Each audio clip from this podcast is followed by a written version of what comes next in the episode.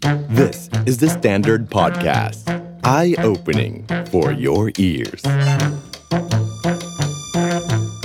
8 Minute History พูดถึง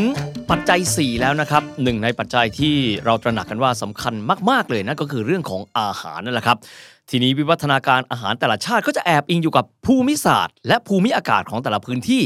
ความหลากหลายทางภูมิภาคของแต่ละภูมิภาค ซึ่งแน่นอนที่สุดว่ามีความแตกต่างกันอย่างหลีกเลี่ยงไม่ได้นะครับเรายกตัวอย่างเลยนะครับ เช่นบ้านเราซึ่งก็ถือว่าตั้งอยู่บริเวณใกล้ๆกับเส้นศูนย์สูตรนะครับบ้านเราเพาะปลูกอะไรก็ค่อนข้างง่ายนะครับแน่นอนว่าอาหารของเราก็เลยมีความแตกต่างครับจากประเทศที่มีอากาศหนาวเย็น ที่อาจจะมีการเพาะปลูกได้ค่อนข้างยากครับสำหรับประเทศที่มีอากาศหนาวเย็นมากๆ นอกเหนือไปจากการที่เขามีพืชจำนวนน้อย การปลูกพืชเขาจำนวนน้อย แล้วก็ไม่หลากหลายแล้วนะครับ อีกอย่างนึงคือว่าพวกเขาเนี่ยเลี้ยงสัตว์ได้ค่อนข้างจำกัดครับเขาเลี้ยงสัตว์ได้บางประเภทเท่านั้นเอง เช่นเขาอาจจะเลี้ยงวัวได้ไม่ค่อยเยอะสักเท่าไหร่ เพราะว่าเขาไม่สามารถที่จะปลูกหญ้าให้เพียงพอกับความต้องการของวัวด้วยนะครับ นอกจากนี้พวกเขาเองครับ ประเทศเขามี 4 ฤดูนะครับ เวลาฤดูหนาวจัดนี้เนี่ยบางทีอาจจะเพาะปลูกค่อนข้างยาก ดังนั้นจึงจำเป็นต้องมีวิธีการถนอมอาหารด้วยนะครับและมีกรรมวิธีพิเศษในการที่จะถนอมอาหารเอาไว้กิน 12 เดือนต่อปีด้วย ทีนี้เรามาดูชาติเยอรมันกันบ้างนะครับเวลานึกถึงเยอรมันเราจะนึกถึงอาหารประเภทหนึ่ง ซึ่งถือได้ว่าขึ้นชื่อลือชาไปทั่วโลกเลยนะครับภาษาเยอรมันเขาเรียกกันว่า Wurst อันนี้เป็นเอกพจน์นะครับ ถ้าเป็นพหูพจน์อ่านว่า w u r s t e r หรือถ้าเกิดว่าเป็นภาษาไทยก็คือไส้กรอกนั่นแหละครับ วันนี้ประวัติศาสตร์ 8 นาทีนะครับแบรนด์เจอร์นี่ก็จะมาคุยถึงเรื่องของเจ้าไส้กรอกนี่แหละครับว่า มันมีวิวัฒนาการมาอย่างไรกันบ้างนะครับ วิธีการในการที่เขาได้มา ในตอนเบื้องต้นนั้นเป็นอย่างไร ปัจจุบันผ่านช่วงเวลามาแล้วเนี่ยกระบวนการในการผลิตไส้กรอกนั้นแตกต่างกันไปอย่างไรไปแล้วจนกระทั่งกลายมาเป็นอาหารประจำชาติที่เป็นที่นิยมไม่แต่เพียงเฉพาะในเยอรมันเท่านั้นเอง แต่ว่ายังเป็นที่นิยมทั่วโลกกันด้วย รวมถึงประเทศไทยของเราด้วยเช่นเดียวกันนะครับ ทีนี้เรามาย้อนประวัติศาสตร์กันบ้างว่าไส้กรอกเยอรมัน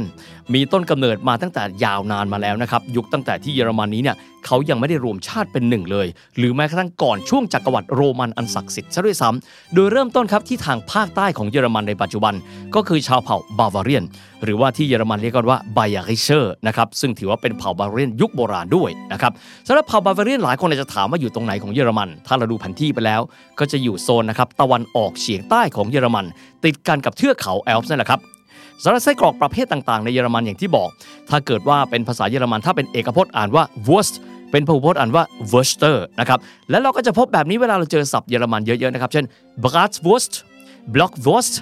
ก็คำว่า Wurst ก็คือใส่เข้าไปนะครับ ตามหลักเยอรมันก็คือไปผสมกับตัวไหนเนี่ย ก็จะกลายเป็นคำสนธิของพวกเขา แต่ว่าทั่วโลกรู้จักกันในนามของ German sausages ปัจจุบันนี้เนี่ยไม่ได้มีเฉพาะ 2 ประเภทที่เรากล่าวไปแล้วนะครับ แต่มีประเภทเนี่ยเป็นพันๆประเภทเลย บางก็บอกมีประมาณสัก 1,200 ชนิดก็ว่าได้ ทีนี้เราลองยกตัวอย่างกันบ้างไส้กรอกยอดนิยมของเขาครับคือ Bockwurst มีกรรมวิธีผลิตที่มาจากโบราณกันเลย ตามตำรับเยอรมันแท้ๆถือเป็นไส้กรอกที่รับความนิยมอันดับต้นๆมาจนกระทั่งถึงปัจจุบันเลย ถามว่าเขาใช้เนื้ออะไร เนื้อพื้นฐานโดยหลักการนะครับไส้กรอกจะมาจากหมูนะครับเพราะหมูเนี่ยเลี้ยงค่อนข้างง่าย ภูมิอากาศแบบไหนมันก็โต แต่ว่าบ็อกวูสนี้เนี่ยทำมาจากเนื้อที่หลากหลายไม่ว่าจะเป็นเนื้อลูกวัวก็ดี เนื้อหมู เนื้อไก่ แต่แบบโบราณดั้งเดิมเนี่ยเอามาจากเนื้อลูกวัว กับเนื้อหมูเนี่ยมาผสมกัน แล้วบดให้ละเอียดแต่ในปัจจุบันครับไส้กรอกบ็อกวูสที่นิยมเนี่ยจะทำมาจากเนื้อหมูบดล้วนๆเลย ทีนี้เรามาดูกันบ้างว่ากรรมวิธีนะครับที่บอกเป็นการถนอมอาหาร อย่างที่บอกทำไมบ้านเขาเน้นการถนอมอาหาร เพราะบ้านเขาไม่เหมือนบ้านเรานะครับดังนั้นเรื่องของ conservierung หรือว่าการถนอมอาหารเป็นองค์ประกอบที่สำคัญมาก และสำหรับวัฒนธรรมเยอรมัน สิ่งที่เรียกว่า Lebensmittelkonservierung Lebensmittel แปลว่าอาหาร คอนเซเวียคงแปลว่าการถนอม การถนอมอาหารถือเป็นวิวัฒนาการนะครับแล้วก็เป็นวิทยาการที่คนเยอรมันเนี่ยใช้มายาวนานมากตั้งแต่สมัยอดีตเลยนะครับนั่นก็คือการแปรรูปเนื้อสัตว์ไม่ว่าจะเป็นเนื้อวัว เนื้อหมู เนื้อไก่ให้สามารถปรุงสุกแล้วเก็บเอาไว้กินได้เป็นเวลายาวนาน เพราะฉะนั้นจุดเด่นของไส้กรอกก็คือการที่พวกเขานั้นทำมาแล้ว เก็บรักษาถนอมอาหาร แล้วก็กินได้เป็นระยะเวลายาวนานก็ตอบสนองกับวิถีชีวิตของพวกเขาแต่เดิมนี่แหละครับ แต่ในเวลาต่อมาครับ อาหารประเภทนี้ไม่ใช่แค่กินเพื่อที่จะประทังชีวิตครับ แต่ว่าด้วยความที่มีวิวัฒนาการมารสชาติอร่อยขึ้น เป็นที่นิยมถูกปากคนมากขึ้น ก็เลยได้รับความนิยมแพร่หลายครับไปยังพื้นที่อื่นๆ เริ่มต้นก่อนเลยในยุโรปครับประเทศที่ติดกันเลยข้ามเทือกเขาแอลป์ไปก็คืออิตาลีถัดมาก็เป็นฝรั่งเศส ข้ามช่องแคบอังกฤษไปเจอสหราชอาณาจักร จากนั้นไม่ใช่แค่เฉพาะประเทศในยุโรปนะครับไม่มีประเทศใดในโลกที่ไม่รู้จักไส้กรอกเยอรมันด้วย อย่างที่บอกไม่มีชาติไหนเลยที่ไม่รู้จักอาหารประเภทนี้นะครับแต่ยังไงก็ตามคำว่าต้นตำรับสำคัญเสมอครับ นั่นก็คือเยอรมันคำถามก็คือว่าทำไมคนเยอรมันถึงได้รู้วิธีการทำไส้กรอกนั้นดีกว่าคนอื่นทำไมเยอรมันถึงมีความเชี่ยวชาญเรื่องของ processed food ก็คือการถนอมอาหารให้กินได้ ในภาวะที่ยาวนาน เช่น กรณีเช่นไม่สามารถหาอาหารได้เพราะอากาศไม่อำนวย หรือในภาวะสงคราม สภาพภูมิอากาศพื้นที่ สิ่งเหล่านี้ส่งผลกระทบหรือไม่นะครับ ในเยอรมนีเองนะครับถือเป็นประเทศที่มีความแตกต่างหลากหลายนะครับเชิงชีวภาพค่อนข้างเยอะครับบางพื้นที่เน้นการกินหมู แต่เช่นกรณีในแคว้นบาวาเรียอันนี้น่าสนใจครับด้วยความที่อยู่ภาคใต้ครับมีแสงอาทิตย์มีหญ้า ดังนั้นก็เลยมีวัวครับ ก็เลยมีไส้กรอกพิเศษก็คือไส้กรอกลูกวัว ที่เขาเรียกกันว่า Weiss Wurst Weiss แปลว่าสีขาว Wurst แปลว่าไส้กรอก วิธีการกินของก็คือต้มนะครับต้มเสร็จปั๊บก็จะมาในภาชนะ ซึ่งเป็นพอสเลนเนี่ยสีขาวนะครับเวลากินก็ต้องมีการหั่นเปลือกออกก่อนด้วยเสิร์ฟเฉพาะเวลา 10 โมง พื้นที่อื่นแล้วเป็นยังไงกันบ้าง เราไปดูที่ออสเตรียครับเขาจะมีการกิน b l u t w u r s t หรือว่าไส้กรอกเลือดแบบนี้เป็นต้นนะครับแต่อย่างไรก็ตามนะครับต้องยอมรับว่าวิวัฒนาการการถนอมอาหารเยอรมันจนเป็นไส้กรอกนี้เนี่ยถูกกระจายออกมานะครับ เป็นสิ่งอื่นเพิ่มเติมในเยอรมันก็คือเบคอน จริง ๆ แล้วเบคอนนี้เนี่ยมาจากภาษาเยอรมันโบราณแปลว่าบัคคอนซึ่งมีความหมายถึงหลังครับ เพราะว่า โบราณนานมาเลยนะครับเบคอนดั้งเดิม จะทำมาจากเนื้อส่วนลำตัวของหมู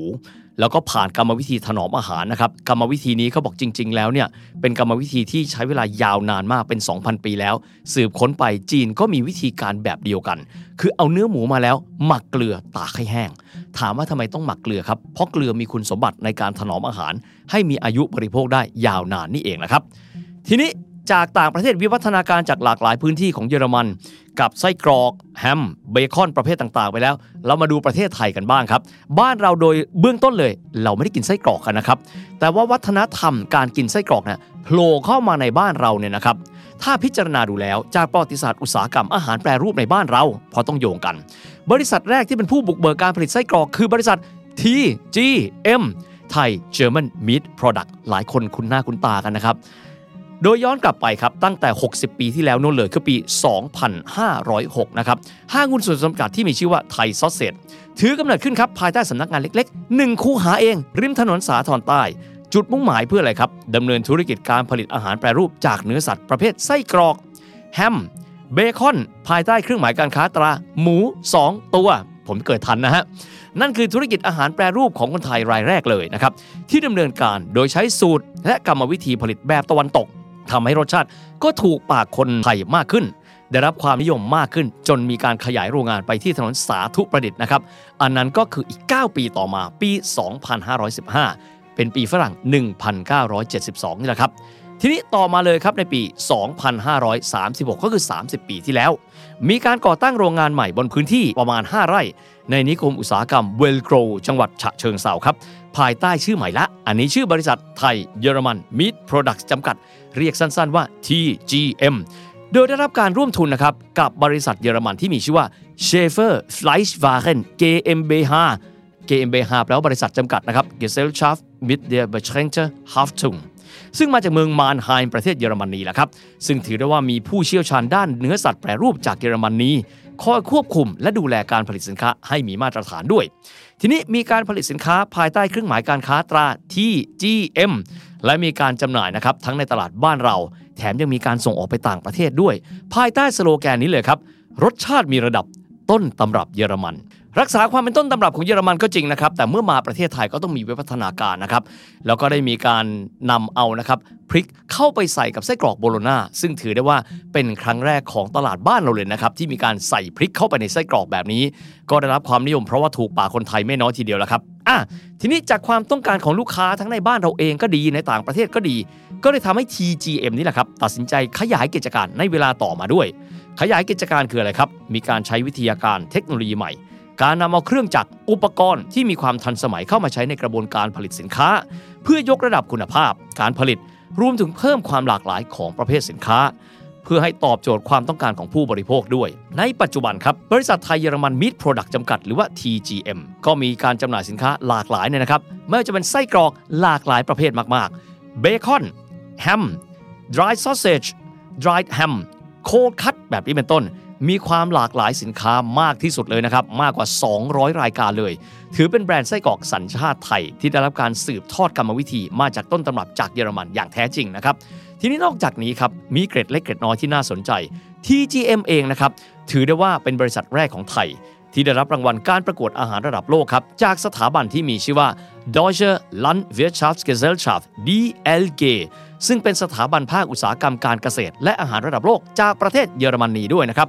ทีนี้กลิ่นรมควันหรือบางคนเรียกว่า smoked นะครับเฉพาะตัวของ TGM มาจากไม้เนื้อแข็งนะครับเขาไม่ใช่เอาไม้ที่ไหนมาก็ได้นะครับที่มาจากเยอรมัน ไม้ที่ว่าคือไม้มะเดื่อนะครับที่มีการเพาะปลูก เฉพาะ เพื่อใช้ในอุตสาหกรรมอาหารเลยทำให้กลิ่นรมควันที่มีนี้เป็นเอกลักษณ์ครับสำหรับไม้มะเดื่อประเภทนี้เป็นกระบวนการปลูกแบบยั่งยืนนะครับตัดออกมา 1 ต้น ท่านต้องมีการปลูกทดแทน 10 ต้นด้วยกันนะครับเน้นความยั่งยืนก็ตามสไตล์เยอรมันนะครับเขาเรียกว่า Nachhaltigkeit ก็คือ sustainability ภาษาเยอรมัน เคยถามเพื่อนเยอรมันว่า Nachhaltigkeit ทำไมเรียกแบบนี้เขาเรียกว่า Nach คือให้คนข้างหลัง Haltig คือเก็บ เก็บเอาไว้ให้คนข้างหลัง เป็นรากศัพท์ของคำว่า sustainability หรือความยั่งยืนตามความหมายของคนเยอรมัน นับตั้งแต่วันแรกที่มีการก่อตั้ง จนถึงปัจจุบันปีนี้ 2566-2023 ครับ แบรนด์ไส้กรอกสัญชาติไทยที่มีรสชาติต้นตำรับเยอรมัน ยี่ห้อนี้ แบรนด์นี้อยู่คู่กับคนไทยมาแล้วกว่า 60 ปีด้วยกัน